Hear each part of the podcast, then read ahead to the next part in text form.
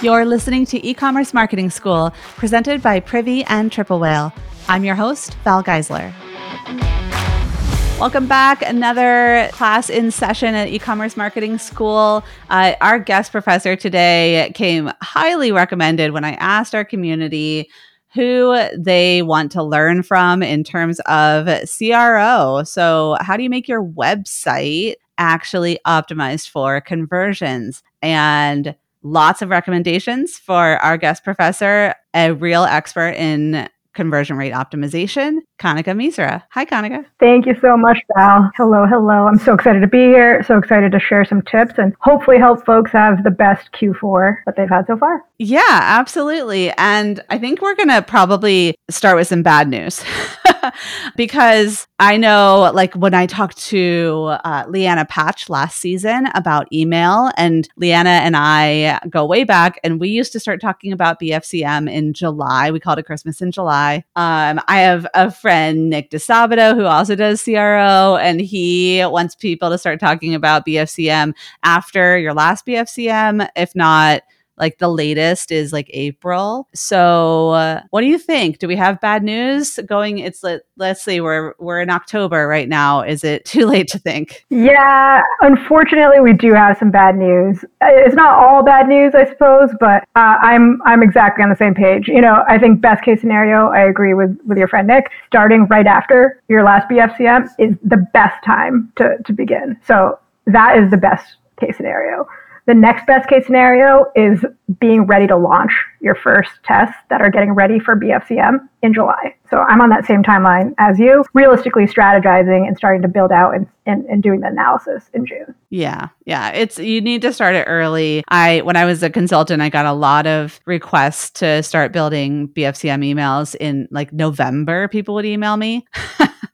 I was already booked. And even if I could help them, it was probably a little too late to start thinking through an entire couple of weeks worth of emails. But I did help in a few different ways. Um, and I think there, even though there are brands who maybe haven't started doing anything, or maybe they've started like in other places thinking about BFCM, maybe they're working on emails, or maybe they're working on like, hey, we're going to launch this new product in time for BFCM. Like that often is a thing that comes up. Here's our special holiday product. So they're thinking BFCM, but maybe not in terms of their website and optimizing for conversions there. And I wonder if there's like, kind of small, medium, big. If we want to think through like a couple of ideas for those that are listening, hey, I want to go do something. I've got 20 minutes this afternoon. I'm going to go do something right now. Or the kind of the other side of that is like, you know, the the next level is I have an afternoon next week or or this maybe this weekend so we can get a jump on it. Or maybe I have like a couple of days couple of weeks to um, spend on something. And so I would love to hear from you about those kind of like size projects. Is there even though we're behind let's set that aside for a second and say like what can we actually do Absolutely. I think, you know, the, the reality of the situation is you're not completely out of luck, right? And, and you really want to just make sure that when people are coming to you during Black Friday, during Cyber Monday, things are as good as they possibly can, given that you only have between 20 minutes to maybe, maybe best case, two weeks to a few hours over two weeks to get something really done. And so, you know, I think the the overarching umbrella of all these recommendations I'll give in a minute are just make sure that things aren't broken, right? Like that that's really the main message. If you can take anything away from this is that it's worth spending the time to go through and nitpick and do those tedious things and go through every single flow to see what might be broken. So I, I'm actually starting backwards. So probably the thing that's going to take the longest, but will have good impact is going to be go through your entire site on every single browser, both on your desktop, laptop, whatever, and your phone, even your tablet, and check all the pages, all the products, make sure all the buttons are displaying, make sure all of that is how it's supposed to be and how you expect it to be, right? You can shortcut this in a way by using analytics. Um, I wouldn't necessarily recommend trying to shortcut, but if, if you know GA4 or if you have a buddy that knows GA4 and can help, they can pull reports and tell you, hey, here's how all of your browsers are performing on conversion, for example. And if you ever notice that there's one browser that's just way different than the others. It's a good indicator that something's probably broken. So go and test that browser very thoroughly. On that same note, the kind of medium level uh, that I would say, which is similar, is speed testing, right? There's a lot of talk about speed testing. The best time of year to do it is going to be now. Make sure that as you're getting this massive volume, which might be 50, 60, 75% of your business for the year, things aren't loading slowly because people's attention is very fragmented right now, right? So if they if they've been convinced you had some great ads and they said, "Oh, that that seems like a really good idea. I want to buy that for myself or or for my friend or my family." And they click on the ad and it takes too long to load. Guess what? They're going back to Facebook, they're going back to Instagram, they're going back to TikTok and they're going to have 4 seconds before they find another good alternative. And those apps that you just mentioned are I believe predominantly used on mobile. And so, to that point, like speed testing and mobile optimization kind of go hand in hand. Like, you want to make sure that your site performs really well, is easily navigated on mobile, as well as loading quickly, you know, doing all those things so that not only when they get there, it loads quickly and is optimized in that way, but that it also is easy to navigate, takes them where they need to be, that your site is super mobile friendly, which seems fairly intuitive in 2023 but for a lot of brands it's just not. And that i mean that's the the fact of the matter. And if you're one of those brands it's okay because you have time and you can fix that. You can mobile optimize your site. You still you do still have time to do that yeah absolutely you do i would also say like the the difficulty with brands no matter how small or how big it is is people who are looking at their stores their sites every day even if it's on mobile even if it's on desktop things start to just blend together and things that are obvious for fresh eyes are not going to be obvious for you. So another another tip that I would take advantage of would be ask some friends, ask some family, people who are not consistently on your store, and just ask them to go through it and, and point out anything that may be confusing, that may cause them issues, that may just look a little bit wrong, right? Because, you know, to your point, mobile responsiveness is, is pretty standard these days, but there's still a lot of times where it's going to render a little bit wonky and you might not notice it because you're just scrolling through your pages really quickly because you're doing it you know so often but hey you might no- not notice that there's an image overlapping a button or people can't even read some text that is very critical to their decision making process because it's cut off or not showing properly. Try to find those. Let's talk about that for just for a second because I think there's also not just kind of going through page by page, but actually going through a customer's experience of your brand. Like take out your credit card and buy your product you know, Venmo a friend the cost of your product and ask them to get their card out and buy your product and take note, uh, sit next to them and ask them questions. Uh, let them, you know, like yell at the computer screen with you right there. And all the things that are frustrating about the customer's buying journey or confusing or whatever it is, or things that make them really excited and like, oh, that's cool. I can do one click checkout or, you know, whatever it is have them kind of like talk out loud what what they're thinking in their head and uh, walk through that actual customer journey, particularly with someone on a device that has not looked at your site before um, or in incognito maybe so that they catch all those like pop-ups that you have closed and then they're now suppressed because your ip address is being recognized by your pop-up form builder and uh, you know so it's not showing you those forms anymore but someone f- with fresh eyes and fresh ip address is going to have a different experience 100%. And kind of like a pro tip on that same note, uh, you gave me a bunch of ideas, but I'll, I'll start with two.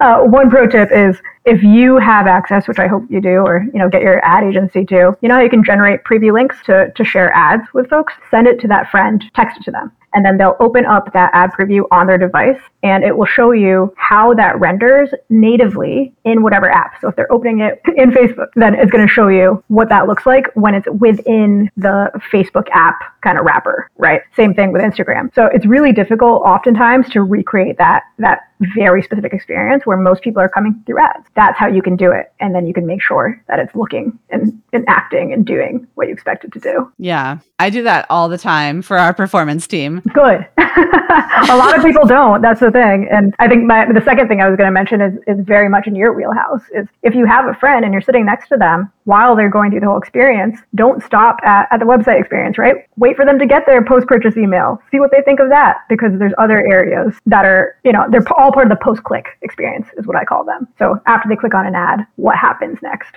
And website, landing pages, that stuff's all part of it. But then there's more, right? And, and I'm not going to pretend to, to be an expert there. No, but you can even you can even ask your friend to just like, hey, every time you get an email from us for the next couple weeks, just forward it to me. I want to see it. You know, so that you can have that same experience of because you probably test your flows in a like QA environment where you're kind of sending all the emails um, you know, right as previews and you're seeing them as they should appear, but you're not experiencing them the way a customer would. And when you take a look at, like just the other day, and I, I took a screenshot and I meant to tweet it and I didn't, but I signed up to an email list and SMS. And in about 15 minutes time, I had five texts from that brand. And it was and and I include the like send this message to opt in in one of those five and then the confirmation of that. But then I also got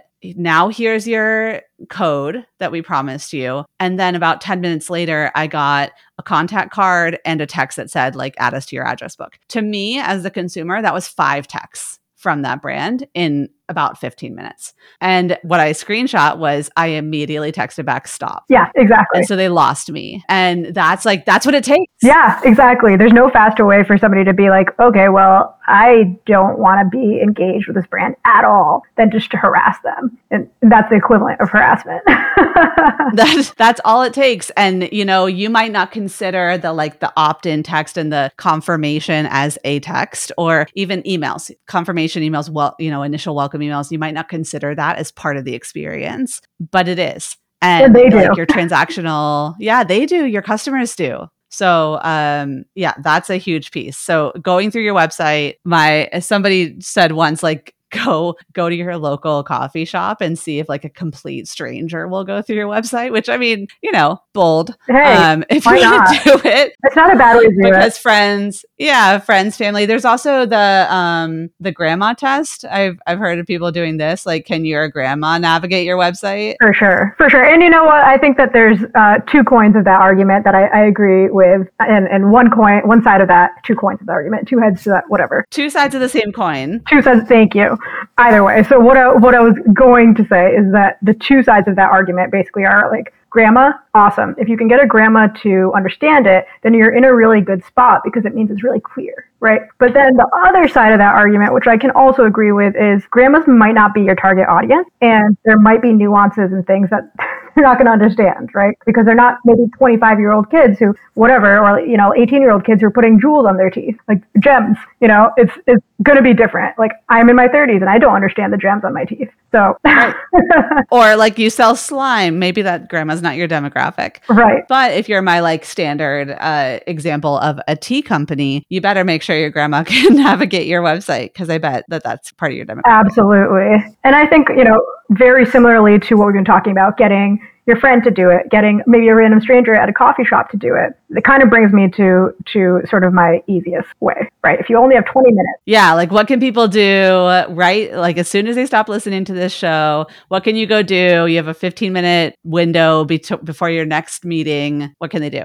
So it's going to be two parts because you need 15 minutes and then you need another 15 minutes. I need you all to give me 30 minutes tops. Okay. You know what? You can even give me five minutes now and then 10 minutes later. That's fine. But what you're going to do first is go sign sign up for a video recording software. And that can be Hotjar, that can be Mouseflow, which is our favorite, and it can be MS Clarity, which is free. Anything. Go sign up for it, install it on your site. All of the installations are very easy. You just grab code snippet, throw it onto your site, you're done. Okay, that's that's it, right? So that's going to take you five five minutes. Let that run. Okay, let it run for maybe a day, let it run for two days until you have your next 10 to 20 minute block of time that you have free and then set aside that 10 to 20 minute block go watch those video recordings. That does not require you to go to a coffee shop and, and, ask random strangers. That doesn't require you to set aside time. And it's hard. Life is busy, right? Like setting aside time with your best friends and even, even your spouse, that's hard these days. So just have strangers do it. Use the behaviors and the data that your site is already generating and watch what people are doing. Where are they struggling? What looks off?